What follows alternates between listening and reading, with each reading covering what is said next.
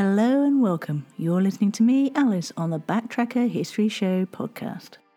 Join me as we go delving through the archives to find out about people, places, and events that happened in the past. These were stories that were big news in their day, but are largely forgotten now.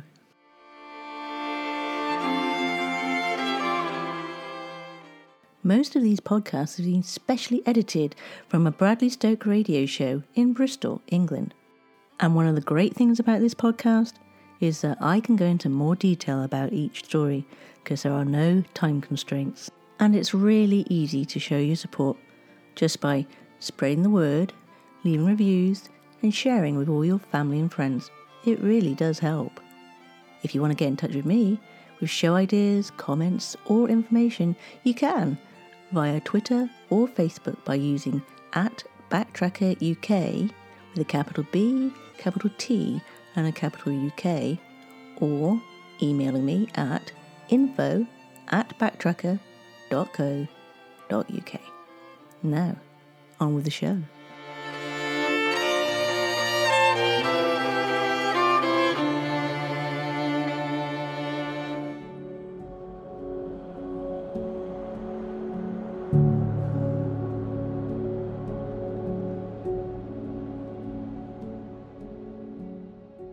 Terrible event we'll be talking about in this episode occurred in this month 82 years ago, in 1941, and as usual, we'll see what else happened that year. Between January and August of that year, 10,072 men, women, and children with mental and physical disabilities were asphyxiated with carbon monoxide in a gas chamber at Hadamar Euthanasia Center in Germany in the first phase of mass killings and the Action T4 programme there. On January the 14th, in a BBC radio broadcast from London, Victor de Laveleye asks all Belgians to use the letter V as a rallying sign, being the first letter of victoire, victory, in French, and of Vrijheid, freedom, in Dutch. This is the beginning of the V campaign, which sees V graffitis on the walls of Belgium and later all of Europe, and introduces the use of the V sign for victory and freedom. Winston Churchill adopts the sign soon afterwards, though he sometimes gets it the wrong way round. Between the 19th and 22nd of February, there was three nights of blitz over Swansea, South Wales. Over these three nights of intensive bombing, which last a total of 13 hours and 48 minutes, Swansea's town centre is almost completely obliterated by the 896 high explosive bombs employed by the Luftwaffe. 397 casualties and 230 deaths are reported. On April the 6th, Germany, Italy, and Hungary invade Yugoslavia, and the Battle of Greece begins. May the 24th, in the North Atlantic, the German battleship Bismarck sinks British battlecruiser HMS Hood, killing all but three crewmen from the total of 1,418 aboard, the pride of the Royal Navy. November the 14th, and the British aircraft cruiser HMS Ark Royal sinks under tow off Gibraltar after being torpedoed the previous day by German submarine U 81. And lastly, on the 22nd of December, the Arcadia Conference opens in Washington, D.C., the first meeting on military strategy between the heads of government of the United Kingdom and the United States following the latter's entry into the war. But the historic event we'll be talking about today started on Sunday, the 24th of November the previous year, and continued till the last major attack in April 1941. This intensive bombardment became known as the Bristol Blitz and it heavily decimated the centre of the city.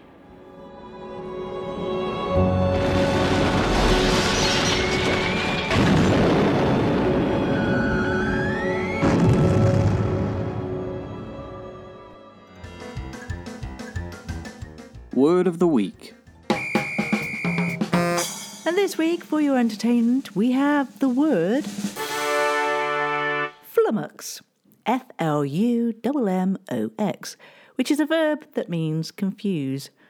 And no one is completely sure where the word flummox comes from, but Charles Dickens was aware of it and used it in his 1837 novel, The Pickwick Papers. The word became quite common in both British and American English by the end of the 19th century.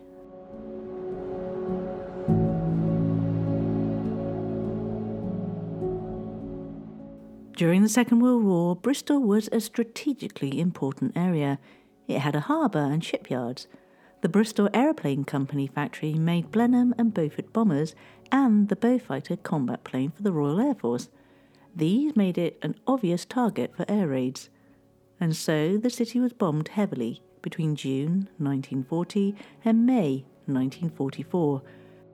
The longest regular period of bombing was known as the Bristol Blitz and began in autumn 1940 and ended the following spring. The first bombs of the Bristol Blitz fell at around 6 pm on Sunday, the 24th of November 1940. A further six bombing raids took place until the last major attack in April 1941. The raid of the 24th of November 1940 was particularly severe. A local journalist who saw it wrote a vivid account. Wartime censorship meant that this could only be published after the war, in his account, the journalist described cycling down Park Street. The road was covered with glass and stones and steel and hosepipes. I carried my cycle down through an avenue of flame which seemed to be straining to join its hungry hands across the cringing thoroughfare. The heat was considerable, and I veered from one side to the other according to the intensity of the flanking fires. When I got to the bottom of Park Street and looked back at this mighty torch flaming to the skies, I estimated that every third shop was ablaze.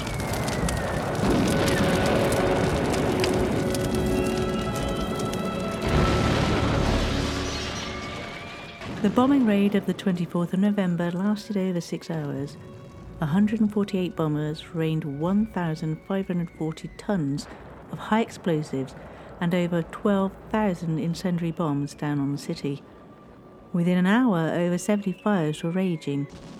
By 8 pm, the city's water mains had been hit, and the Auxiliary Fire Service, or AFS, had to relay water from the river and harbour. Bristol had 85 firemen at the start of the war. By the time of the attacks, they had expanded to 1,175 full time officers and men, 40 women, and 3,000 part time workers. There was little they could do in the most intense attacks. Many old buildings were severely damaged or completely destroyed, including almshouses in Temple Street and North Street, St Nicholas Church and Clifton Parish Church, and the Dutch House, a multi story timber framed building dating from 1676.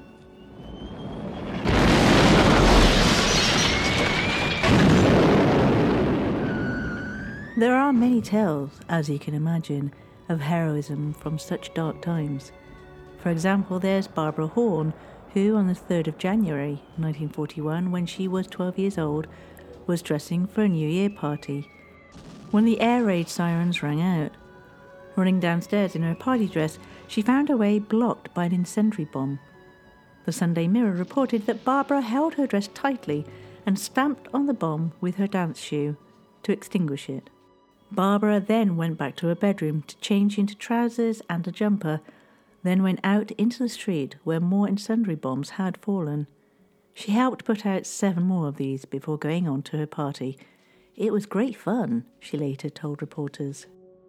Next up, we have Beverly Griffin, aged 18, and Michael Vicker, aged 16. They were insurance clerks working for the Employers Liability Assurance Company in Clare Street in the centre of the city. The boys had studied together at Tewkesbury Grammar School and now shared lodgings in the Cotham Brow suburb. On the night of the 16th of March 1941, another heavy raid was launched on Bristol. Although it wasn't their night for firefighting, the boys left their lodgings for Clare Street to see if they could help. On the way, they noticed an incendiary bomb hit the roof of a nearby building. Griffin forced his way into the building and climbed onto the roof, dislodged the bomb, and put out the fire. The boys then carried on to their offices, where they helped the civil defence workers on duty. At one point, Vicker was trying to put out a fire on a roof and narrowly escaped injury when another bomb exploded, showering him with glass and tiles. At 6:30 a.m., the boys returned to their lodgings to get ready for work. Both boys received a letter of thanks from the Lord Mayor for their citizenship and duty to the service of others. But it doesn't end there because on the 11th of April, during another heavy raid, Griffin and Vicker returned to Clare Street and again helped to put out incendiary bombs. The boys then were commended by the King.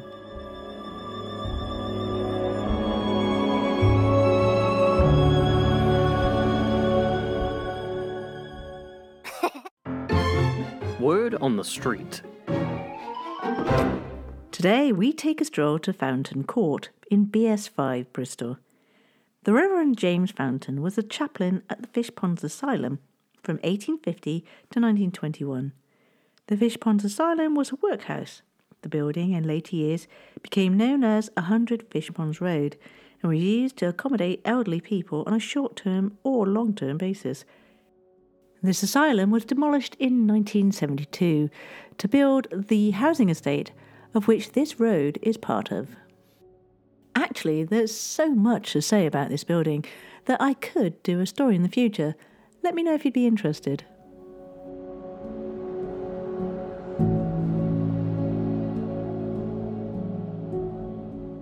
One of the raids that occurred during March 1941 started off quite quietly and then, only after a while, grew into a full blown blitz. Dropping of high explosives steadily increased, and every part of the city not damaged in previous raids suffered severely. The casualties included some killed, as many thousands of incendiary bombs were dropped, but out of the large number of fires started, only 12 were serious, and it was thought that that was because there were so few big blazes to use as targets that high explosives were scattered so indiscriminately throughout the city. One warden's post was wrecked, but out of the ten wardens, only one was wounded. Several casualties were caused when bombs fell on shelters constructed on a piece of waste ground, and a number of people were killed when a bomb demolished the shop beneath which they were sheltering. One woman, still alive, was rescued from a cellar after being buried there for hours. Her parents were later brought out, but they were dead. A doctor sat all night by the side of a woman trapped in the basement of another house wrecked by a bomb, and from time to time administered anaesthetics. A man and his baby daughter were killed in the basement of their house, and his wife, who was expecting another child, was trapped by the legs under a pile of debris. Eventually, members of a first aid party were able to free her. When a village in South Wales had its first raid, several cottages were damaged, and there were some minor casualties, but most of the bombs fell on a mountainside.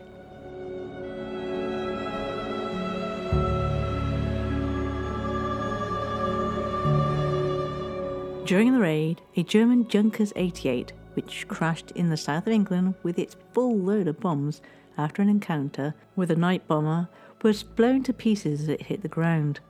Three of the crew who bailed out gave themselves up. The German High Command's communique said, The Luftwaffe last night attacked various important war objectives in the south of England. The port and dock installations of Bristol and Avonmouth were effectively bombed. The 4th of April 1941 saw a blitz on Bristol which had few casualties compared to others. Enemy bombers came over in force during a moonlight attack, but the anti aircraft barrage proved very effective.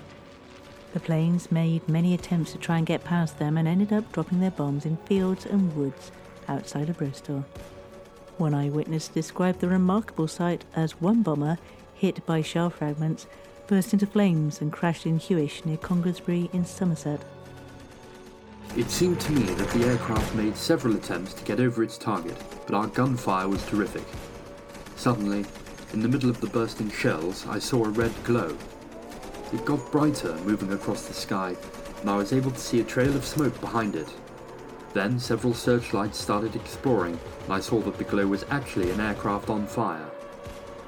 There was a lull in the firing, and the searchlights followed the bomber across the sky until it suddenly began to dive, and it fell like a flaming torch to the ground.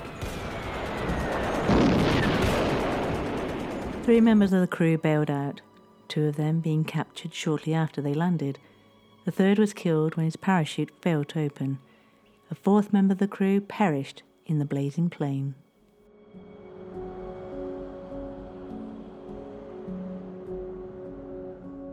Mr. D. Philpott from Fishponds was walking down Castle Street in Bristol a week before the Blitz and saw a workman putting the finishing touches to the terrazzo threshold on the corner entrance of the rebuilt Boots the Chemist shop. On Sunday evening, November the 24th, 1940, though, he was walking up Castle Street again and passing the boots shop. He thought to himself that the man had done a very good job. He had just reached College Green when he saw the flares. This is what happened next. I overheard a passing soldier saying it was going to be a big raid. At that moment, the sirens sounded and people started running in all directions. I made my way to the air raid shelter under College Green and we sat facing each other on plank seating. Every time a bomb came screaming down, everybody bent forward, heads almost touching. When the all clear sounded, hours later, I was stood on the corner outside what was then a tobacconist shop.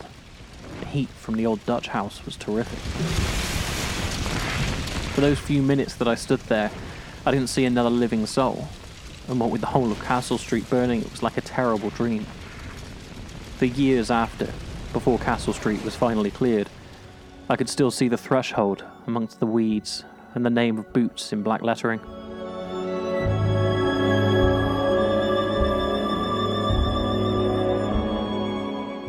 Reverend S.P. Shipley was a minister of a church in Hanham and lived through the blitzes on the Severn Estuary port. He wrote a booklet about his experiences called Siren Nights in 1943, which contained his diaries of the Blitz, as well as Blitz humour, tragedy, and coincidence. One of the best stories is of some Bristol dustmen who saw a line of full dustbins right beside an unexploded action bomb that was due to explode any minute. They kept looking at the danger notice for quite a while until a local Bristol woman chided them, saying, Not only have we been bombed, but we shall be gassed out as well if that stiff stays there another week. I'll get it for you. This must have shamed them into action, as those bins were cleared in record time. Another tale from the Blitz concerns Grace Little, who was only 14 when it all happened. Her family used the air raid shelters at the bottom of Bouverie Street, always going into the first one. Her friends from the same street would always go into the third one, taking board games like snakes and ladders or dominoes to keep the children entertained. Her friends asked her mum if Grace could go into the same shelter as them during the next air raid, but she told them no. She wanted her family to be together, but conceded that she would consult with Grace's gran. It turned out that Gran was quite keen to go to the third shelter herself, knowing that there was more of a community spirit there. But when the next air raid came along, Gran felt uneasy and didn't want to go that far, so they went to their usual, the first shelter. Grace says, Our lives were given us. Bombs rained down, and numbers 3, 4, and 5 were blown up, killing my friends. We heard one loud scream, and that was it. Our shelter was blocked at both ends. A white coated doctor came and ministered to Gran as she went into shock. My mum was hard of hearing, and I had to write down what had happened. When we came out of the shelter, we had to step over bodies in sacks. We were dazed, but thankful to be alive and to see daylight and know that our house was still intact. There was a church opposite the shelters, and funerals were held there for some time after.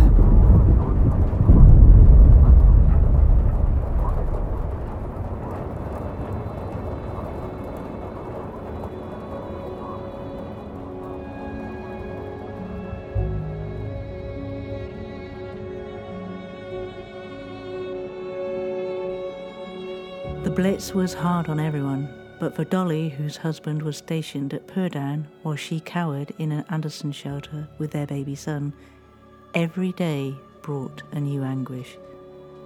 Dolly suffered from bronchitis, and the anxiety caused her to lose weight. Her sister Jan Weber said, At Purdown, where her husband was stationed, there was sabotage. The huge gun backfired on the gunners. Two men died, another lost his leg, and Eddie, my brother in law, was riddled with shrapnel in his back. The wounded were taken to Cossham Hospital, where I went with my sister and the baby to see her husband. he wasn't in bad shape and he did get a little sick leave, so they were able to have a little time together through that. But then things started moving in the Middle East, and my brother in law had to go abroad. He had embarkation leave, assuring our doll it, it wouldn't, it, it couldn't last much longer.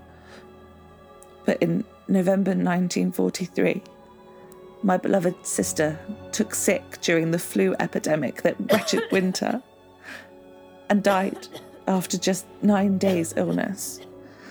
The war, the blitzes, the separation from her husband brought about her death.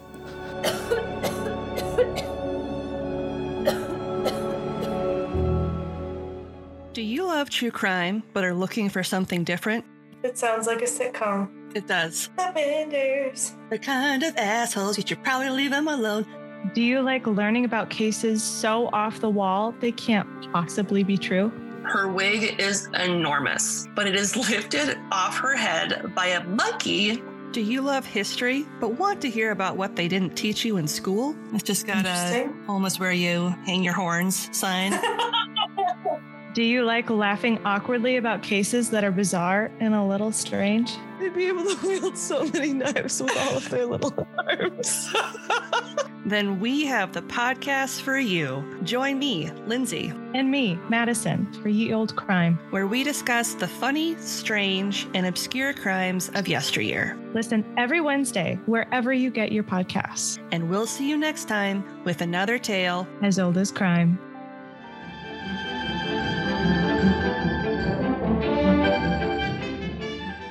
Have you ever heard about pterodactyls' toilet habits? Well, you won't do, because the P is silent.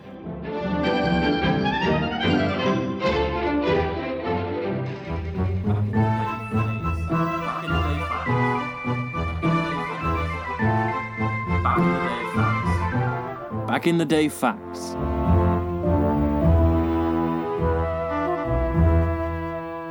So let's start off with the 25th of November 1975, when a loyalist gang nicknamed the Shankill Butchers undertakes its first cutthroat killing. The gang was named for its late night kidnapping, torture, and murder by throat slashing of random Catholic civilians in Belfast. On the 26th of November 1580, French Huguenots and Roman Catholics sign a peace treaty. The Huguenots were members of the French Protestant Church, many of whom in the 16th, 17th, and 18th centuries left their homes in France to escape persecution. More than 50,000 of these refugees came to the British Isles. On the 27th of November 1807, the Portuguese royal family and its court of nearly 15,000 people leave Lisbon for their colony of Brazil to escape the invading Napoleonic troops. On November the 28th, 1717, Blackbeard attacks and captures a French merchant slave ship, which he renames as his flagship, the Queen Anne's Revenge. On the 29th of November 2010, Rolling in the Deep is released by Adele, and it becomes the Billboard Song of the Year 2011 and received the Grammy Award for Record of the Year and Song of the Year 2012. The 30th of November 1487, saw the first German beer purity law.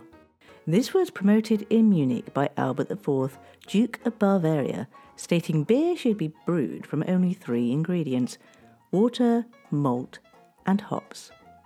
And lastly, on the 1st of December 1934, Leningrad Mayor Sergei Kirov is assassinated.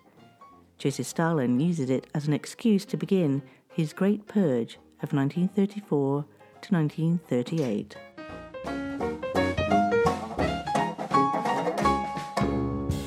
Well, I fear that's the end of the show, but don't worry, I'll be here same time, same place next week. Now let's take a moment to thank those voice actors that brought all the stories to life.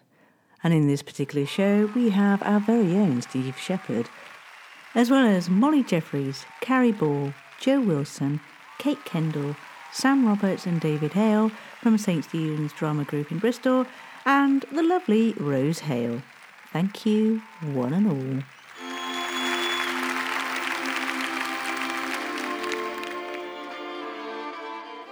Thank you once again for listening to me, Alice, on the Backtracker History Show. If you'd like to get in touch with me, you can find me on Twitter or Facebook by looking up at Backtracker UK with a capital B, a capital T, and a capital UK. I also occasionally post onto TikTok and Instagram. So do come along and find me because it's amazing to hear from you and get some feedback or even ideas for future shows. As a small independent podcaster, your help and support is always appreciated. And one way you can do that is to rate the show wherever you get your podcasts. Leaving a review also helps as it gives other people an idea of what the show's about. The show is regularly released on Mondays. So until next time, guys, take care and look after each other.